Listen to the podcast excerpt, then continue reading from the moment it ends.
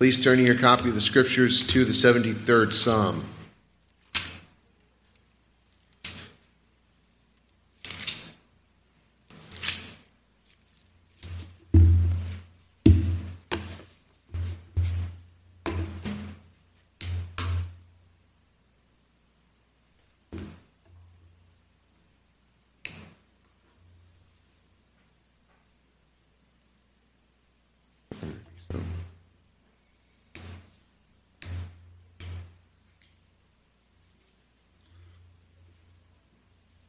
And in the 73rd Psalm, we read starting in verse 1 a psalm of Asaph.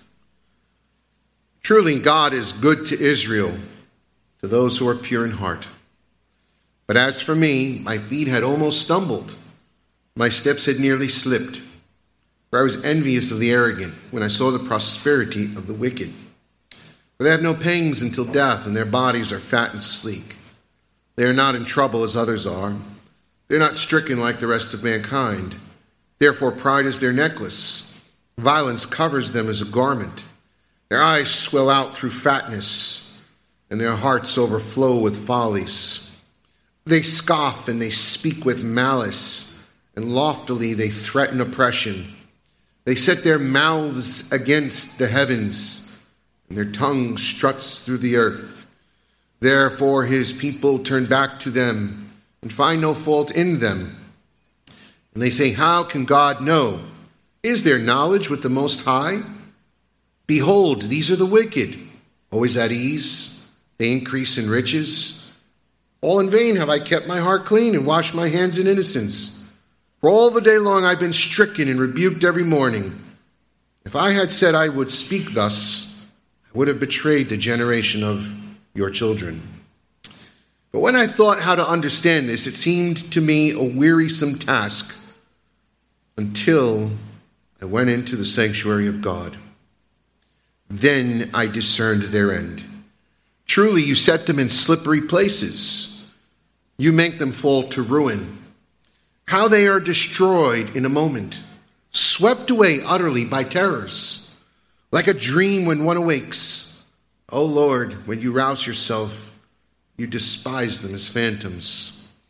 When my soul was embittered, when I was pricked in heart, I was brutish and ignorant. I was like a beast toward you. Nevertheless, I am continually with you. You hold my right hand, you guide me with your counsel, and afterward you will receive me to glory. Whom have I in heaven but you? And there's nothing on earth that I desire beside you. My flesh and my heart may fail, but God is the strength of my heart and my portion forever. For behold, those who are far from you shall perish, but put an end to everyone who is unfaithful to you. But for me it is good to be near God. I've made the Lord my refuge, that I may tell of your wonderful works. Let's pray. Heavenly Father, Almighty God, we humbly bow before your presence this morning. We confess, O oh Lord, as your church, as your people, we are needy. We are, we are helpless sinners. And Lord, at times we strut around like peacocks in the kingdom. Oh Lord, I pray that our humility would be before thee. I pray that our hearts would hear from you, that our ears would be unclogged, and that our minds would be transformed by the renewing of our minds. Holy Spirit, would you fall upon us today? Would you anoint from pulpit to pew? Would you create in us a clean heart that we, like the psalmist, may say, God is good to Israel and God is my portion forever. Oh Lord, we seek you and are desirous to have a transformative experience here today. And we recognize that apart from your grace, we are nothing but we're nothing but human beings operating in the flesh. And so by your spirit, pray that you would empower me to speak forth thy word. Pray that our hearts would be broken before you, And I pray, moreover, that we wouldn't just be hearers of the word, but doers of the word. Your kingdom and your glory. Amen. But God. But God is our series we've been going through, and we've examined several different but gods. And um, in this but God series, we see that those two words change everything. They're important. What comes before the but God and what comes after are two radically different things. Usually, before the but God, we have crisis, we have difficulty, we have problems, we have uh, calamity. And then the after the but God is revival, renewal, transformation. There's the power of God. And so in our passage today, we come to our next but God which is identified for us in verse 26, where Asaph the psalmist says, My flesh and my heart may fail, but God is the strength of my heart and my portion forever. And in order to understand the, the meaning of this next but God statement, we have to see exactly what is going on in this psalm. It is a it is a very relatable psalm. It is a psalm uh, that begins this first book, or this third book rather, in the book of Psalms, this third section. And it is penned by Asaph. Asaph was uh, the worship leader of the congregation of Israel who was um, appointed by David. He was a man who penned many of these Psalms, uh, 12 in total. Um, in the third book, and, and, and he's a spiritual man. He's a man of God. He's a man who's penning these psalms to be sung and to, to be prayed among the people of God. But Asaph, although a spiritual man, and although a godly man, like all of us, struggled. And one of his struggles with he was dealing with is understanding why does it appear in life sometimes that wicked and evil people seem to be doing much better than God's people? Why is it that the wicked and the, the evildoer and those who hate God and the unbeliever and the reprobate, why does it seem they succeed and prosper in everything they do? Why are they having a good life? And why are God's people, for the most part, suffering? Why do we languish? What's wrong? Where, where are you, God? Is the question. Where is the justice of God? Where is the fairness of God? Where are the promises of God? And it appears that that's exactly the perspective that Asaph is coming to. And I guess the question that he needs to ask himself is God good? Not only is God good, and that statement is addressed, interestingly, in the first verse truly, God is good to Israel. Years ago, we had a member in our church. His name was Sargon. He was a godly man. Uh, he, he they moved to Newburgh, he and his wife, and they can no longer travel here. But I remember when Sargon would open a prayer, he would always say, God is good to Israel. He would open up every prayer with Psalm 73 1. And that's and I and I always appreciated that because it's a reminder in our expression of prayer to God that He is good. Despite the way I may feel, despite the circumstances, God is good to Israel. But then the second question that follows up is he good enough for us? Is he good enough? That's the question that I seek to answer. When things are going good, when things are going smooth, we can say very easily, God is good and he's good enough. On the other hand, when things are going south, when things are not going well in our life, when we're dealing with trials, when we're dealing with stress, when we're dealing with health issues, when we're dealing with broken relationships, it's very difficult to say God is good. Yet we must state it regardless to profess the truth that exists outside of our feelings. Asaph came to reflect upon what's going on in his life. We don't know particularly the circumstances that leads him to this, but what he sees is that the arrogant and the wicked seem to be doing better than the godly and the righteous. And I personally see this too.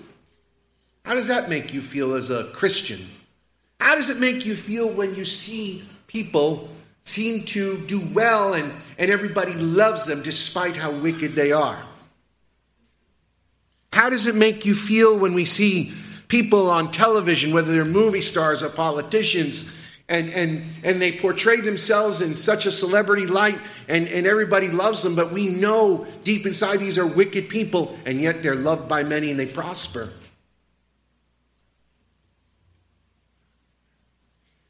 You see, when you start going down that dark path and you think that God is not fair and that He's not just, it could lead you into a place where you can lose your way. Asaph almost lost his way. His heart and his perspective were in the wrong place. He allowed himself to fall into despair. He allowed himself to have a pity party. And as a result, he began to have a false notion, false view of God is. And so, what we want to do here today is look at this psalm in two parts. It's divided in two parts. The first part talks about Asaph's near fall. He almost lost his way, he almost slipped. And then the second half looks about his restoration. And what we want to do here is see and answer the questions Is God good? Is he good enough? And therefore come to the conclusion, But God is my strength and the portion I have forever. First, the near fall, verses 1 through 4. He says in verse 2 As for me, my feet had almost stumbled, my steps had nearly slipped. Uh, I don't know if you guys have ever slipped and fall, but I have. In the winter, when there's a lot of ice outside, it's very easy to miss and not see a piece of ice, and your feet will go out from under you. You will fall on your back very quick, sometimes even get the air knocked out of you. Um, you could be walking in the woods and see a few rocks with, and you say, "Oh, I want to skip on those rocks along the creek." And if anyone's ever done that, you know how easy it is for your foot to slip, and you will fall and get injured very quickly. There's a lot of slippery places in life. There's a lot of slippery places. One of the slipperiest places we can be is when we begin to question the integrity and the fairness of God, and more importantly, become envious of the wicked. We become envious of the wicked. We become envious not of the wicked themselves that, that they're wicked. We don't want to be wicked like them, but we're envious of the material gain that they seem to have. We're, we're, we're basically envious of their prosperity. We're envious of their wealth. We're envious of the possessions and the, and the, and the ease of life that they have. The word prosperity here, when it talks in verse 3, where he says, I saw the envious and arrogant, and I was I saw the prosperity of the wicked. He was envious of the arrogant and when he saw their prosperity. The word prosperity is actually the word shalom in Hebrew. And it means peace, and it means peace with God. It, so it seems, it appears as if everything is well between them and God, that they're at ease, that they're increasing in riches. How is it that the shalom of God has come upon the arrogant and the evildoer? And he states it I was envious. I was envious. Envy is a terrible sin. Envy leads to covetousness, and covetousness leads to idolatry. You see, when we look at the possessions and the wealth and the prosperity of others and we become envious, what we're really saying is that person doesn't deserve it and I do.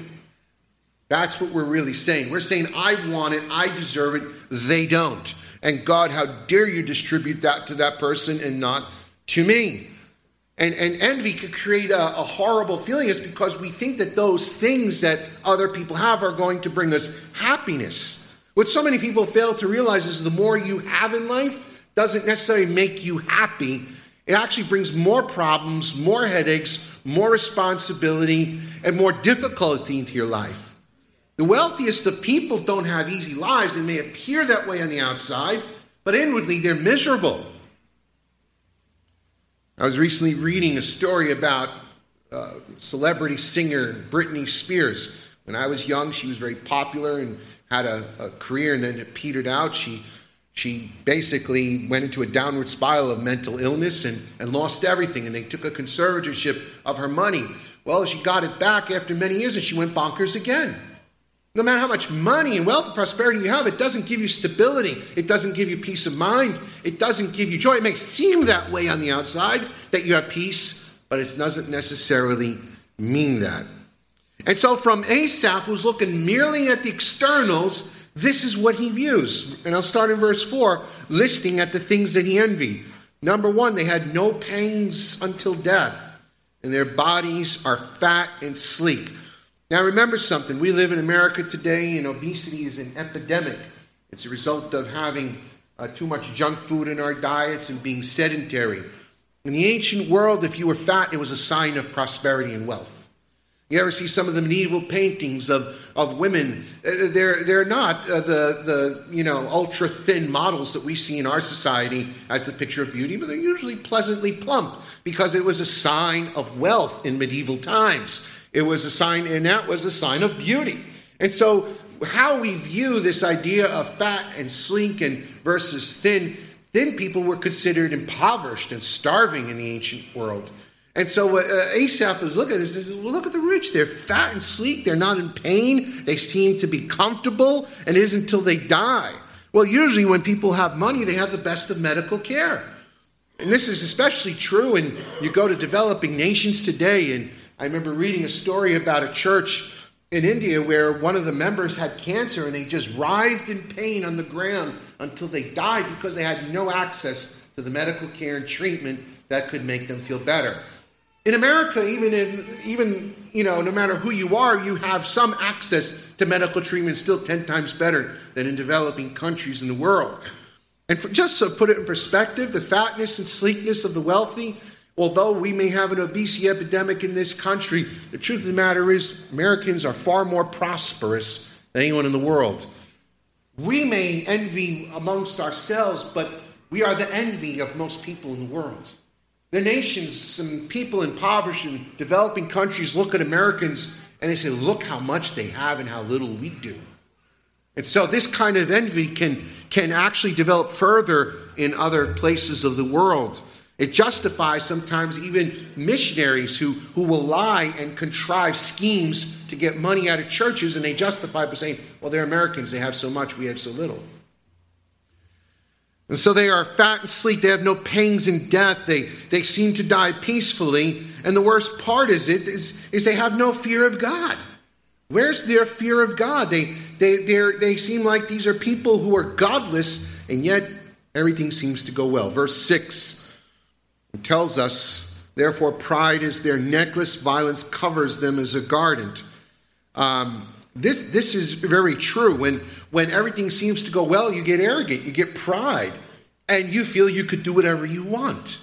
And you could act violent against people, you could abuse people, you could treat people uh, uh, horrible because you feel that you are so prosperous, nothing is going to get in your way, nothing's going to stop you uh, verse 5, which I skipped over. They are not in trouble as others are, they are not stricken like the rest of mankind.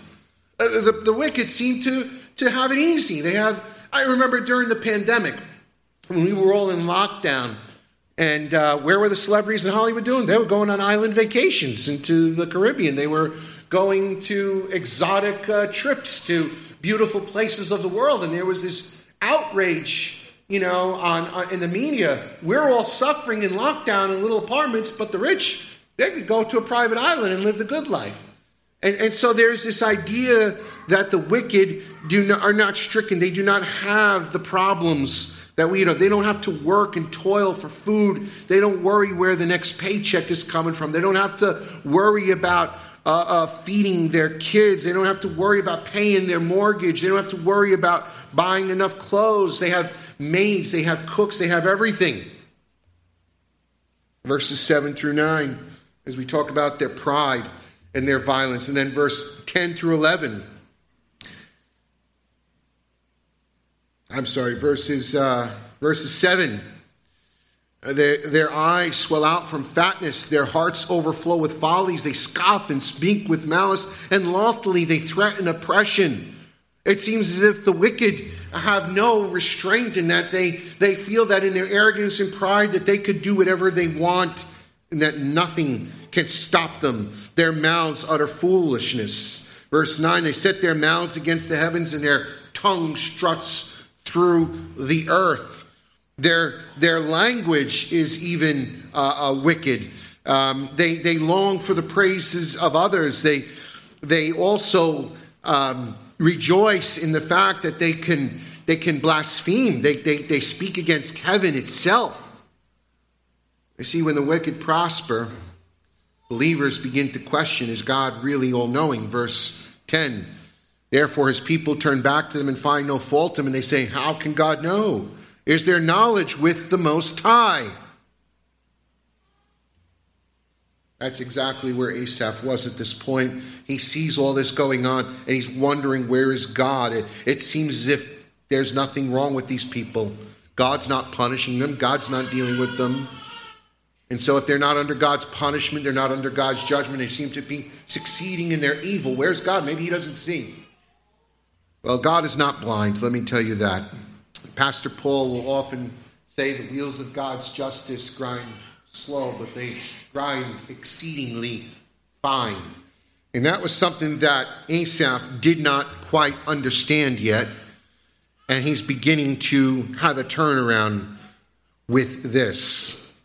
Verse 12 says this Behold, these are the wicked, always at ease. They increase in riches. All in vain have I kept my heart clean and washed my hands in innocence. For all the day long I've been stricken and rebuked every morning. And if I said I will speak thus, I would have betrayed the generation of your children. And so he establishes a worldview. This is the wicked. Everything's going good for them. What's the point of serving God? That's the end result. That's the conclusion in his poor thinking. Remember, I said in the beginning, he's in a slippery place. He's in a slippery place. Whenever you start to look at the world and say, you know what, all these people who don't follow God, they're living better lives than me. Why, why am I serving God? What's the point? What's the use? Why don't I just curse God and go live like them?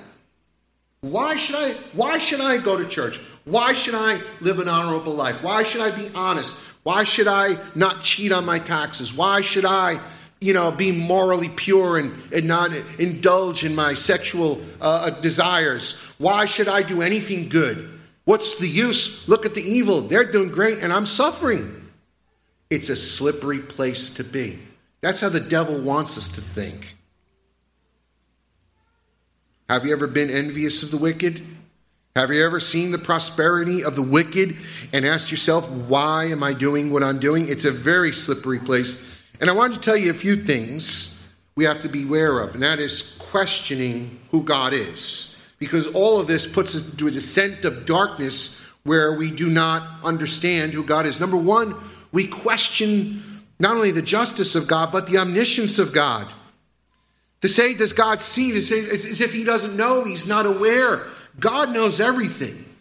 And, and, and I want you to understand something that if you begin to think that God does not see or that God does not know, our view of God will become distorted, and we see God as someone who's malicious and unjust and unfair. It will erode our trust in Him, and that's exactly what Satan wants.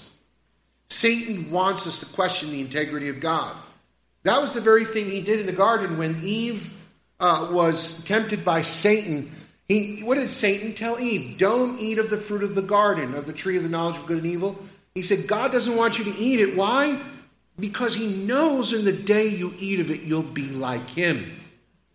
In other words, the, the whole point that Satan was trying to make to Eve was this God doesn't like you. God is not fair. He's trying to hold something back from you.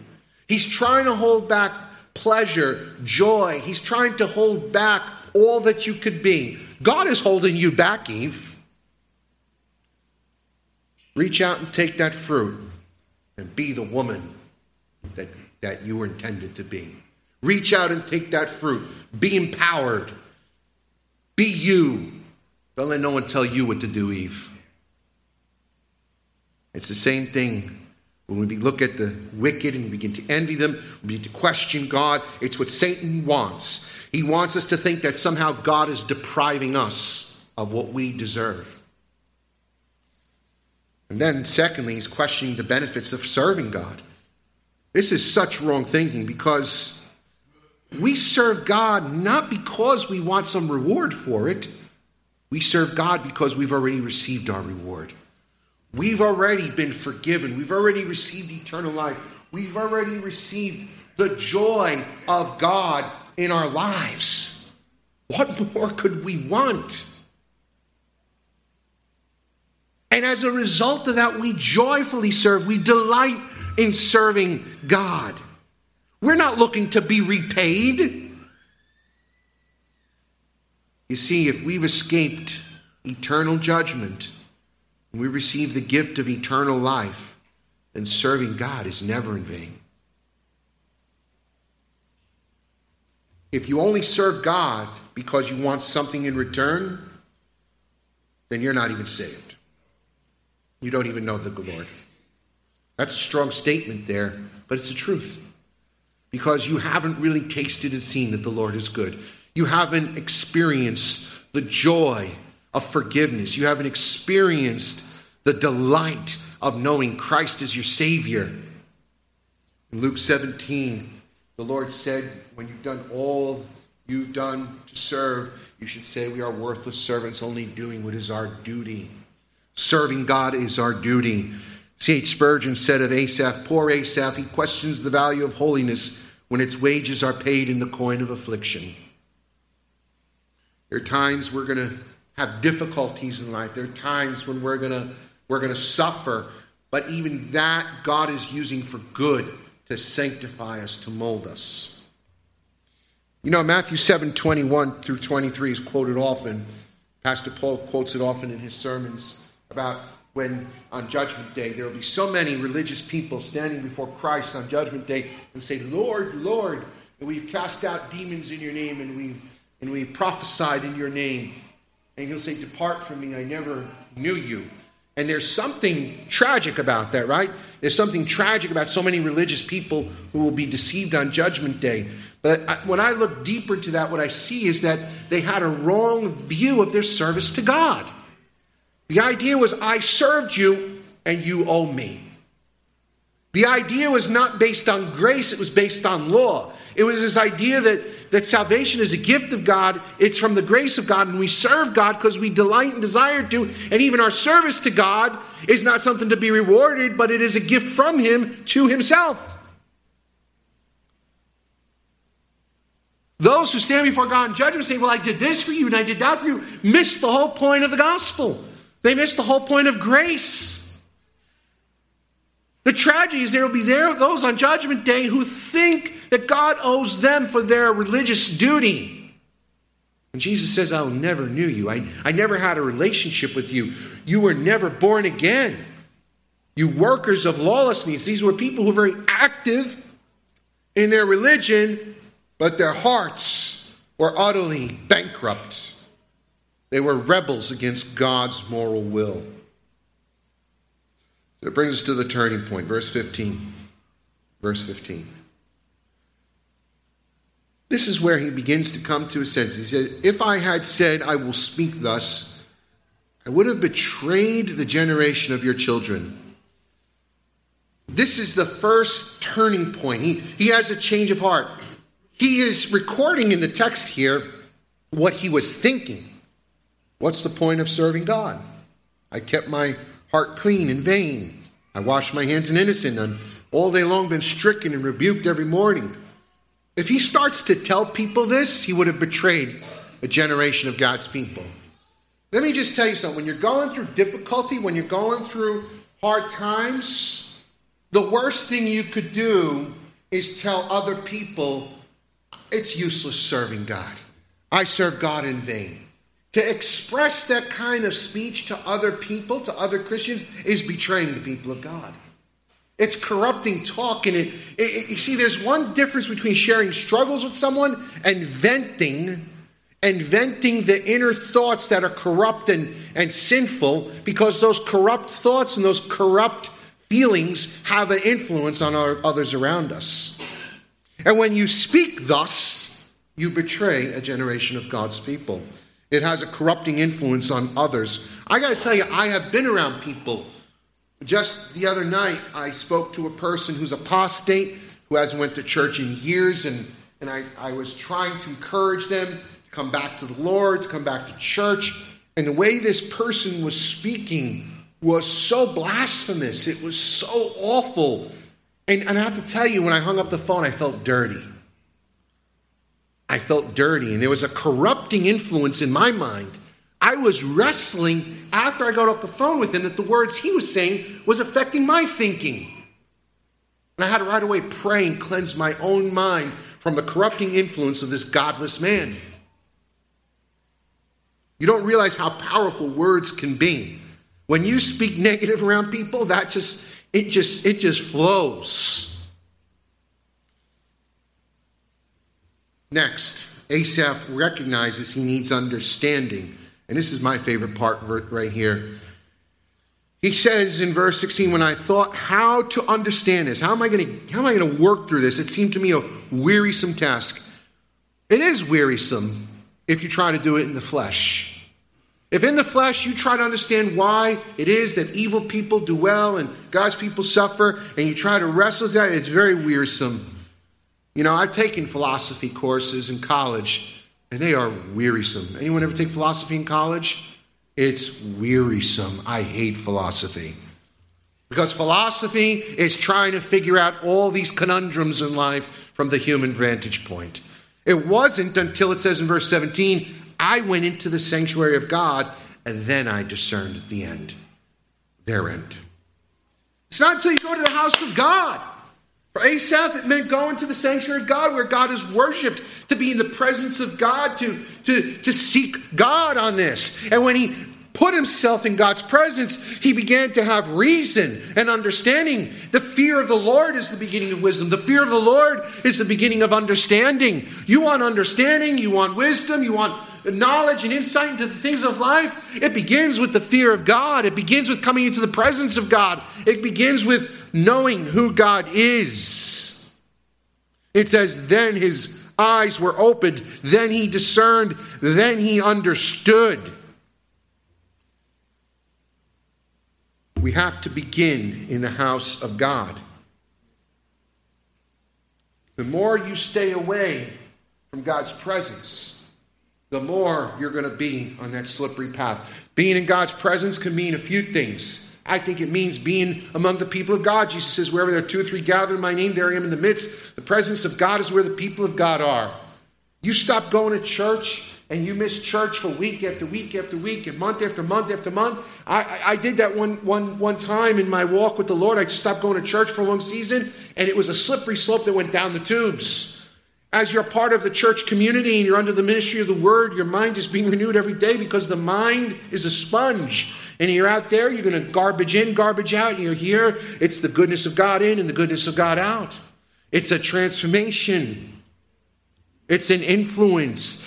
And it was here where, Dave, where Asaph went into the temple of God, he went into the sanctuary of God, and he began to get insight and wisdom and discernment.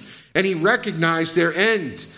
Verse 18 through 22 tells us Truly, you've set them in slippery places. You make them fall to ruin. How they are destroyed in a moment, swept away utterly by terrors, like a dream when one awakes. O Lord, when you rouse yourself, you are despise them as phantoms. And when, and when my soul was embittered, I was like a and pricked in heart, and I was brutish and ignorant like a brute beast towards you.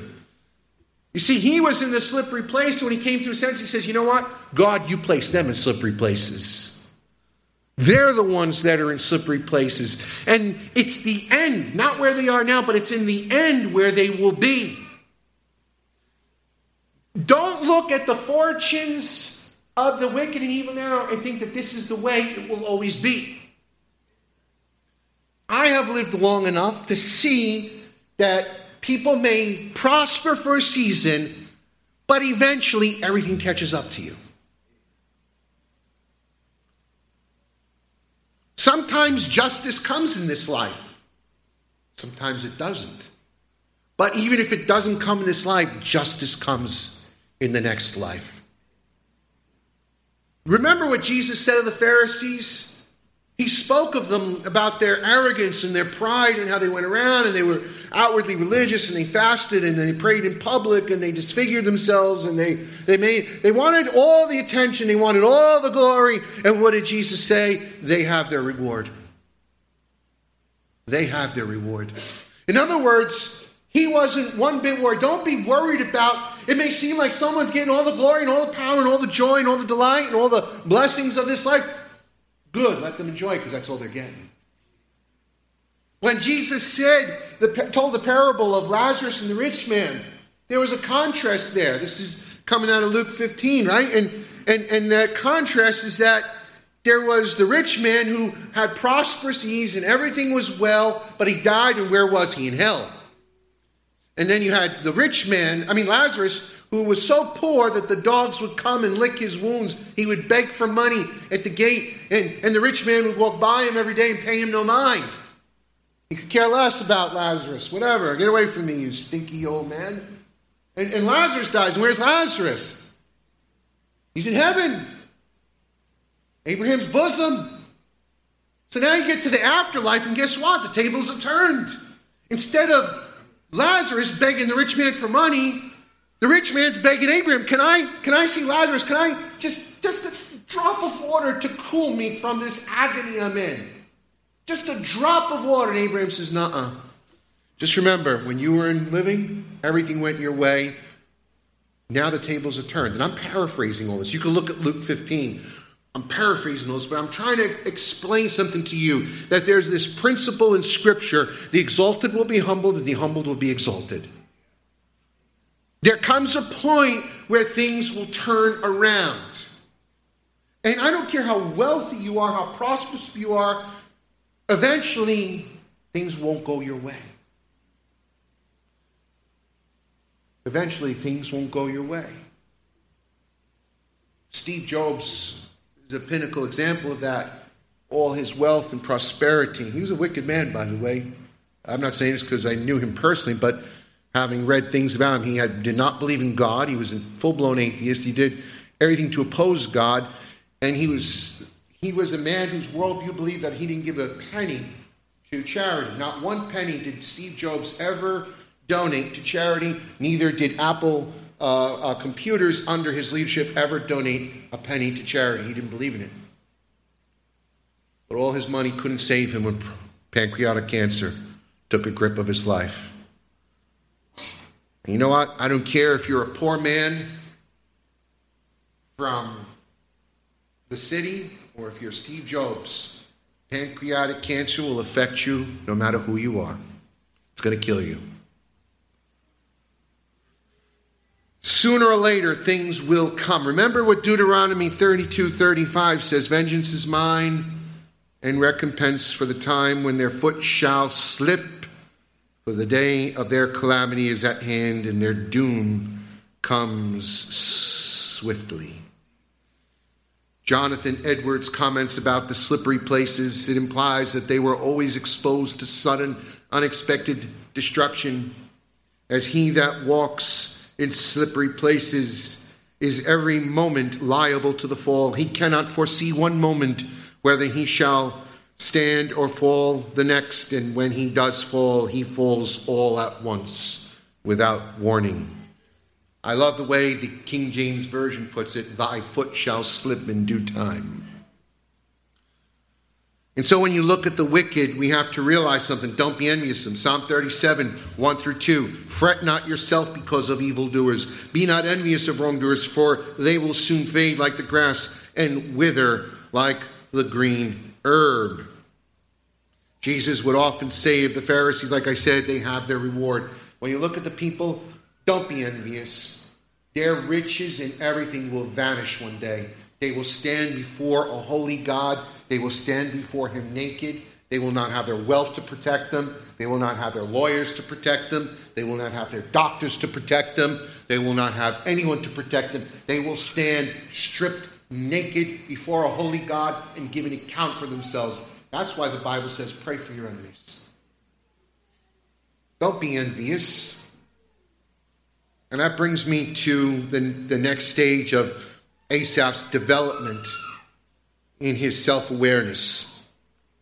Verse 21 When my soul was embittered and I was pricked in heart, I was brutish and ignorant, I was like a beast towards you. I, I think this is so well spoken. When he was in the slippery place and he was starting to have a, a wrong view of God, he realized he was acting like an animal. How can I How can I have acted that way towards you, Lord? I was like an animal. Animals have, have no spiritual dimension. Animals are creatures of instinct. They just do whatever their instinct tells them to do. Right? That's what the beast does. A beast is a is just a uh, feeds the appetite, exists moment to moment, day to day, where the next meal is coming from. But we were created in the image of God as human beings, and as image bearers of God, we are able to reflect and inwardly think. And so, when we have a wrong attitude like God, we're acting like animals.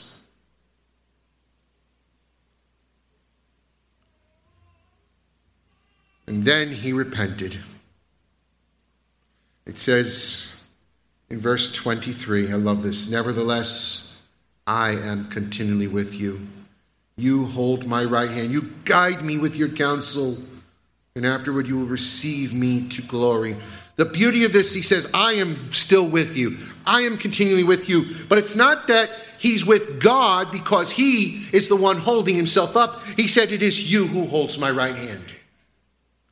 That's the beauty of it. Our commitment and our perseverance and our repentance, we have nothing to boast of because it is God who holds our right hand. It is God who upholds us. Many times where we are in those slippery places, the reason why you don't slip and fall is because God is holding you by your hand.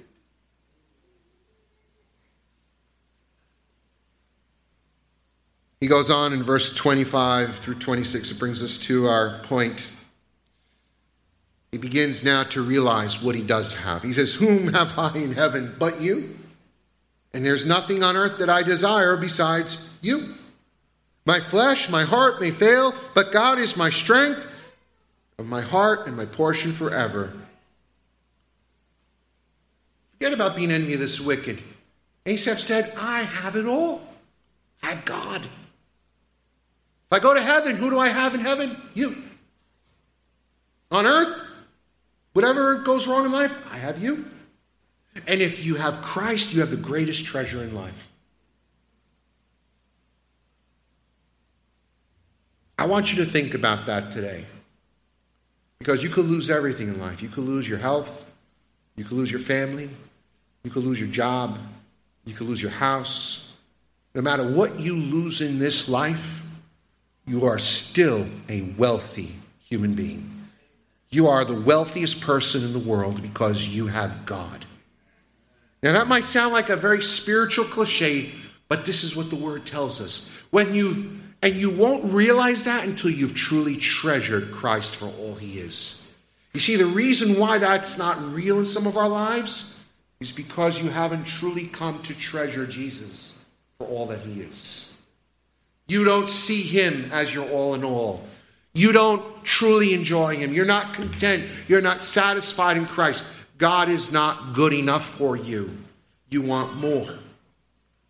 When you put your heart and you put your happiness and you put your contentment in the things of this world, you will always be disappointed. You will always be let down. And no matter how much you have, it will never be enough. Remember what Pastor Paul said a couple weeks ago about Rockefeller? He said, you know, how much money is enough? Just a little bit more. Just a little bit more.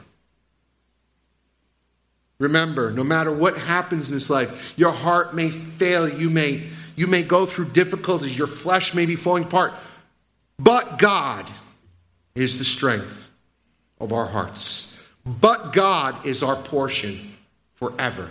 It's a portion that can never be taken from you. That's why Jesus says, don't put your trust in riches. The, the moth destroys, right? The thief steals, rust corrodes it. Things deteriorate. Things deteriorate. The things in this life that are nice have to be maintained or they fall apart.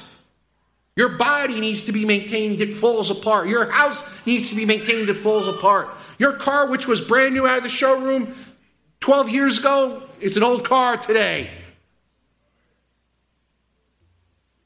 Things fade away. But the, the portion of God, that, that's the portion in life that can never rust. It could never fade away. It could never be stolen. It could never. There, there's a, a, a value to the kingdom of God, to having Christ, that they could put, not put a price tag on it. Psalm 16, verses 5 through 6. Listen to what it says The Lord is my chosen portion and my cup. You hold my lot. The lines have fallen for me in pleasant places. Indeed, I have a beautiful inheritance. And then notice what he says in verse 11 You make known to me the path of life, and in your presence there's fullness of joy, and at your right hand are pleasures forevermore. See, David was king, but David also knew was low and abased. He, he was a fugitive and, and hid in the wilderness for, for years of his life, running from Saul. He knew what it was to abound and he knew what it was to be abased. And you know what he could say? He could say that God is his portion. His lot has fallen in pleasant places. While he was in the wilderness running from Saul, he's, I have God, I have it all. And so the question then comes Are you satisfied with God alone? Is God good to Israel? Is God good to his people? And is God good enough for you? When you are completely satisfied with Him alone, nothing else will matter. And when you embrace such a view, the fear of loss is non existent. The problem is when we're discontent. When you're not content in life, you're always going to look at what others have and be envious. But when you're content with where God has put you and you're content with Christ alone, then nothing in this world can take that away. Conclusion Asaph became despondent when he focused on what he didn't have. He was envious of those who had what he wanted. And what it revealed was that his heart was not satisfied in God alone. It wasn't until he turned around that he and reaffirmed his faith that he experienced the joy and the blessing of being the Lord's. Notice what he says in verse 27 For behold, those who are far from you shall perish. That means to be eternally judged. You put an end to everyone who is unfaithful to you. But for me, it is good to be near God. I've made the Lord God my refuge, that I may tell of all your works. Let that be the but God change for us today. When God becomes our portion and our strength, then it will be good to be near God. Stay close to God, and you won't have these other envious things come into your life. Make the Lord your refuge. Tell of his good works to others, and then you will know the joy of the Lord.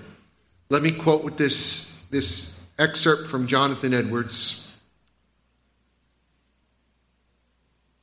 Hence, we may learn that whatever changes a godly man passes through, he is happy. Because God, who is unchangeable, is his chosen portion. Though he meet with temporal losses and be deprived of many, yea, of all his temporal enjoyments, yet God, whom he prefers before all, still remains and cannot be lost. While he stays in this unchangeable, in this changeable, troublesome world, he is happy because his chosen portion of which he builds as his main foundation for happiness is above the world and above all the changes. And when he goes into another world, he's still happy because that portion yet remains. Whatever he is deprived of, he cannot be deprived of his chief portion. His inheritance remains sure to him. Let's pray.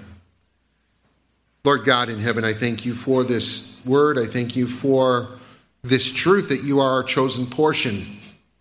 I pray, Father God, that you would make this, reveal this to us. I pray that you would satisfy us and that we wouldn't look to the things of this world, whether it be the material possessions, whether it be the success and prosperity, whether it be the glory of men, but, lo Lord, that we may rest in you. In Jesus' name, amen.